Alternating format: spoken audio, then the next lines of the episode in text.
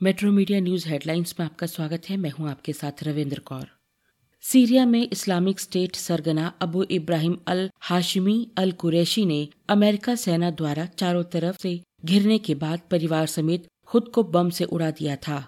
हमले के समय वो एक मकान में अपने परिजनों के साथ था। इस मिशन में छह बच्चे और चार महिलाओं सहित तेरह लोग मारे गए।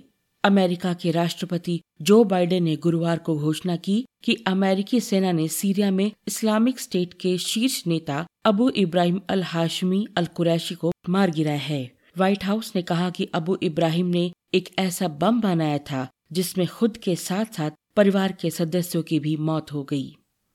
देश में कोरोना संक्रमण के मामलों में थोड़ा सा इजाफा हुआ है। गुरुवार सुबह तक पिछले 24 घंटों में कोरोना के एक लाख बहत्तर हज़ार चार सौ तैतीस नए मरीज़ मिले हैं। इस बीच कोरोना को मात देने वालों की संख्या दो लाख उनसठ हज़ार एक सौ सात रही। हालाँकि इस अवधि में एक हज़ार आठ संक्रमितों की मौत भी हो गई।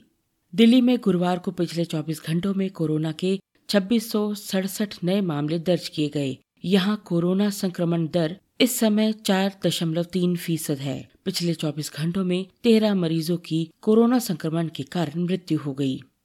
संयुक्त किसान मोर्चा समिति ने किया मिशन उत्तर प्रदेश की घोषणा। संयुक्त किसान मोर्चा के नेताओं ने प्रेस क्लब दिल्ली में प्रेस वार्ता करते हुए कहा कि भाजपा को सजा मिलेगी और इसलिए हम भाजपा के खिलाफ हर ज़िले में करेंगे प्रचार। प्रेस कॉन्फ्रेंस में किसान नेता डॉक्टर दर्शन पाली हनान मुल्ला, जगजीत सिंह दलेवाल, जोगिंदर सिंह उग्राहन, राकेश टिकैत शिव कुमार शर्मा, युद्धवीर सिंह और योगेंद्र यादव रहे उपस्थित। मिशन उत्तर प्रदेश के पहले चरण में आज एस के एम ने आज प्रेस कॉन्फ्रेंस की, जिसके बाद एस के एम के तहत किसान संगठन नुक्कड़ सभा आयोजित करेंगे और सोशल मीडिया पर सरकार के खिलाफ अभियान शुरू करेंगे। केंद्र सरकार ने देश में कोरोना के मामलों में कमी को देखते हुए स्कूलों को फिर से खोले जाने के अपने संशोधित दिशा निर्देशों को गुरुवार को जारी किया। ये दिशा निर्देश सलाह के तौर पर हैं और स्कूलों को शारीरिक कक्षाओं के लिए बच्चों के माता पिता की सहमति मांगना राज्य सरकारों पर निर्भर करता है। इन दिशा निर्देशों में एहतियात, समय सारणी, मूल्यांकन, भावनात्मक और मानसिक स्वास्थ्य शामिल होंगे।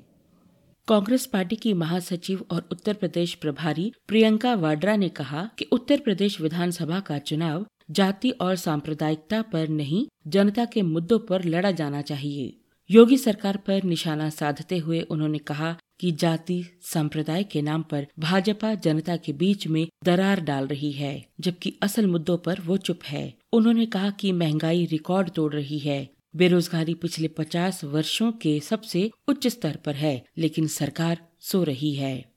चुनाव आयोग ने पंजाब में सुरक्षा की दृष्टि से 1300 बूथों को क्रिटिकल घोषित किया है। इन स्थानों पर अतिरिक्त पुलिस बलों की मौजूदगी में चुनाव प्रक्रिया संपन्न होगी। आयोग ने इस बार के चुनाव के दौरान संवेदनशील तथा अति संवेदनशील बूथों की श्रेणी को समाप्त कर दिया है।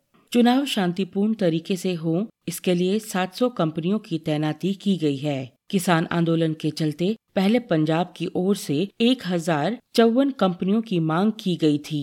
पंजाब के पड़ोसी राज्यों के बॉर्डर पर सख्ती बरती जा रही है। भारतीय क्रिकेट कंट्रोल बोर्ड बीसीसीआई के अध्यक्ष सौरभ गांगुली ने गुरुवार को पुष्टि की है कि भारत और श्रीलंका के बीच दो मैचों की टेस्ट सीरीज़ में बेंगलुरु में पिंक बॉल का टेस्ट खेला जाएगा। वेस्टइंडीज के खिलाफ सफ़ेद गेंद की सीरीज़ 20 फरवरी को कोलकाता में समाप्त होने के बाद भारत तीन टी ट्वेंटी और फरवरी के अंत और मार्च की शुरुआत में होने वाले दो टेस्ट के लिए श्रीलंका की मेजबानी करेगा। उन्होंने कहा, आईपीएल 2022 भारत में आयोजित किया जाएगा, जब तक के कोविड 19 मामलों के कारण हालात खराब नहीं होते। जहाँ तक स्थानों का सवाल है, हम महाराष्ट्र, मुंबई और पुणे में मैचों की मेजबानी करने पर विचार कर रहे हैं।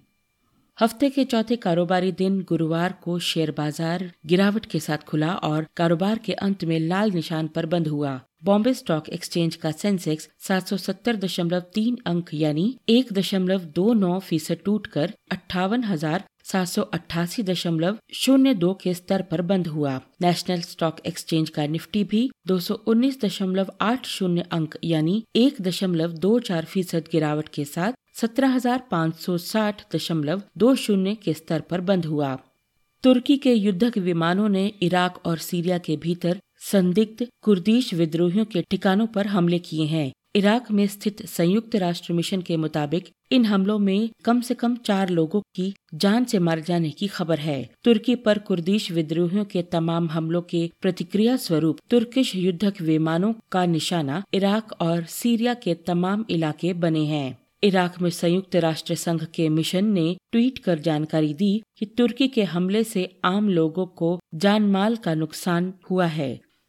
इन खबरों को विस्तार से पढ़ने के लिए आप लॉगिन कर सकते हैं W W W dot metro media live dot com धन्यवाद।